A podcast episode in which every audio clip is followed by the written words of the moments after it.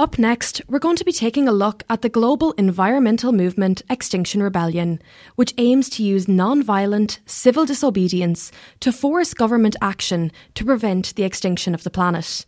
Now, just over a year since its foundation, there have been rebellions in more than 60 cities worldwide. But has it actually influenced a more sustainable and environmentally friendly society? Well, I took to the streets of Dublin to find out.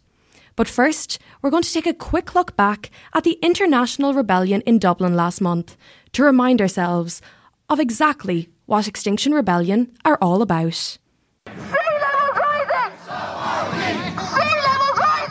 This is the first real movement, this and the school strikes, that has provided real hope of a possible system change. And system change is what we need right now if we're to going if we're going to avoid the catastrophic tipping points that we're heading towards. So what we need is policies that include a just transition, that include the selling back of solar energy into the grid. There's so many different things to it, and if the government even implemented them, we'd be well on track to meeting our targets.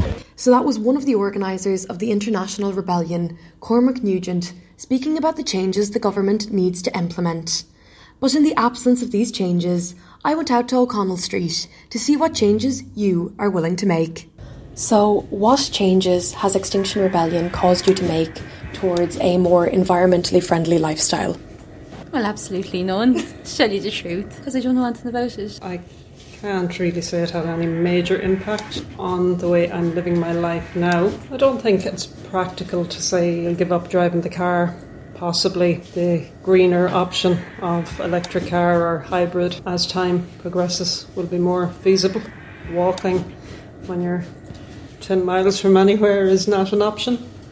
Um, so, yeah, I suppose to just change maybe the options for people.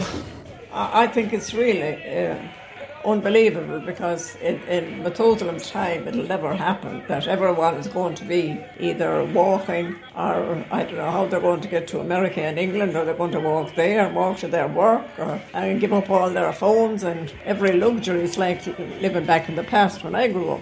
I began looking for fruit that would have less kind of uh, packaging plastics on it because there's the amount of fish that's been killed in the sea with plastic that's just been dumped willy nilly.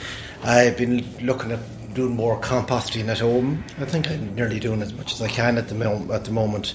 Well, if you want to be involved in advocating for this system change, you can find out more about Extinction Rebellion Ireland on their Facebook and Twitter pages.